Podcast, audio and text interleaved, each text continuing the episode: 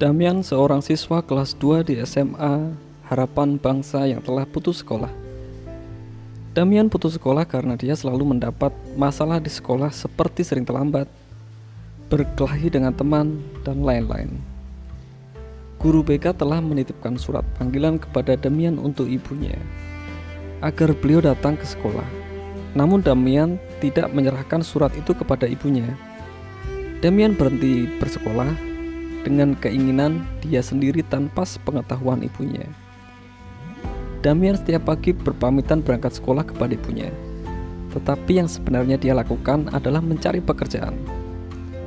Karena tidak memiliki ijazah SMA, Damian susah payah dalam mencari pekerjaan. Akhirnya dia bertemu dengan pemilik sebuah showroom mobil yang mengizinkannya bekerja di tempat tersebut. Damian bekerja sebagai sales boy sementara dan membantu membersihkan showroom mobil. Suatu ketika datang seorang bapak paruh baya yang terlihat agak kumal ke showroom untuk membeli mobil. Namun para para karyawan tidak mau melayaninya. Mereka pikir si tua ini cuma lihat-lihat saja. Damian yang sedari tadi memerhatikan bapak itu langsung mendekati dan melayaninya dengan sepenuh hati. Tidak disangka, bapak tersebut ternyata pemilik perusahaan travel terbesar di Indonesia yang sedang menguji kepedulian terhadapnya. Berkat kepeduliannya, Damian mendapatkan hadiah tiket liburan ke luar negeri dari bapak paruh baya tersebut. Saat di perjalanan, pesawat yang ditumpangi Damian mengalami kecelakaan akibat gumpalan awan lebat disertai petir yang membuat pesawat jatuh di laut dan seolah tersedot oleh pusaran raksasa. Setelah tersadar, Damian terdampar dan terkirim ke masa lalu. Black Hole.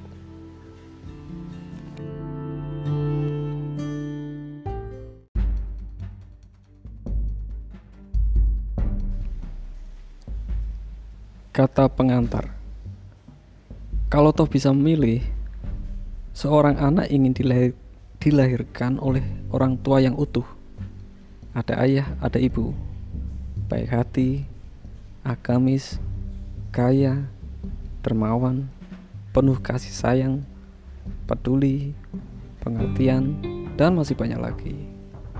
Tak pelak lagi lahir, rezeki dan mati adalah sebuah takdir. Kelahiran seorang di dunia ini pun takdir. Namun sebuah hubungan dua anak manusia yang di luar jalur atau cinta terlarang tentulah sangat bertentangan dengan norma apa pun. Seorang Damian adalah buah cinta dari hubungan yang amat dilaknat oleh agama, masyarakat, negara, apalagi Allah. Kalau toh bisa ditawar lagi, si bayi pastinya tak akan mau lahir dari hubungan yang sungguh sangat tidak terpuji. Seorang lelaki remaja usia SMA ini masih beruntung jika ia mempunyai mental yang kuat, yang baik mental yang tak akan patah jika mendengar cibiran atau ejekan dari teman-teman di sekolahnya, tetangga, maupun masyarakat di sekitarnya. Bagai karang di tengah lautan, Damian menerima saja ujian teman-temannya. Mesti sesekali ia merasa harus membungkam teman-temannya dengan mengajaknya berkelahi. Suatu ketika, di saat ia mengikuti sebuah lomba, lelaki muda ini memperoleh hadiah berlibur ke luar negeri ketika pesawatnya sampai di atas segitiga bermuda, tiba-tiba sesuatu tak pernah disangkanya terjadi. Dari sinilah cerita bermula. Proses kreatif penulis adalah meramu dari fakta yang terjadi dalam masyarakat melalui buku-buku, internet, bahkan wawancara. Pemikiran kami yang penulis upayakan secara mengglobal, mendunia. Kami mengaitkannya dengan cerita sejarah dari negara Jepang pergulatan batin yang penulis paparkan secara apa adanya mengimpresikan tokoh cerita menjadi manusiawi. Keseperti kehidupan sehingga dialog-dialog yang kami jalin berkesan wajar-wajar saja.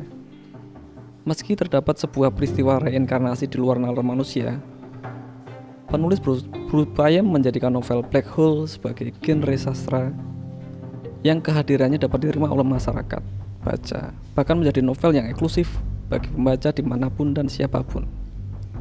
Semoga bermanfaat. Salam sayang dari kami, penulis.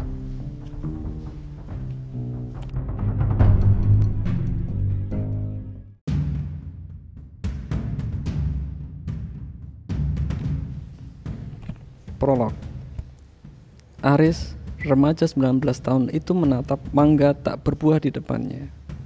Hatinya kosong. Dia bosan hidup. Semenjak ayahnya meninggal, dunia serasa berhenti berputar. Dunia seakan-akan memosisikannya dalam satu titik terberat yang ia tak akan mungkin bisa menyelesaikannya. Ia terlalu kecewa. Ia jadi memberontak. Ia tak sayang lagi dengan ibu dan neneknya. Pergaulannya pun jadi tak karuan. Sekolahnya berhenti. Pamit izin sekolah tapi melanglang dengan anak berandal sudah biasa dia lakukan. Ia menemukan kebahagiaan dalam kelompok berandal itu. Kebahagiaan yang sejujurnya palsu dan membunuh perlahan. Pergaulan itu membawanya masuk ke dalam jurang kemaksiatan, seperti yang terjadi di malam-malam Aris. Malam itu angin dingin berhembus membelan, membelayanakan rambut Aris yang justru merasakan angin itu hangat. Matanya menegang, pikirannya entah melayang ke mana. Tangannya memegang sebuah majalah. Majalah itu seperti candu untuk Aris. Seperti membelenggunya dengan sejuta hayalan tak baik. Dunia menjadi kelam karena majalah itu. Majalah itu awalnya dari sebuah masalah dalam keluarga ini. Malam itu malam kelima, ia menyalahi ibunya. Melampiaskan hasratnya setelah membaca majalah yang baginya seperti ekstasi. Jiwa mudanya yang kuat membuat ibunya, Luciana, tak berdaya. Malam itu malam kelima, sekaligus malam terakhir segala yang tak seharusnya dilakukan Aris. Dia tertunduk, menangis dalam diam. Hatinya memukul keras. Ia masih punya hati. Ia sadar menghamili ibu kandungnya sendiri adalah perbuatan terkutuk. Oleh karena itu, tangisannya sampai tak terdengar. Aris seperti sedang mengutuk dunia.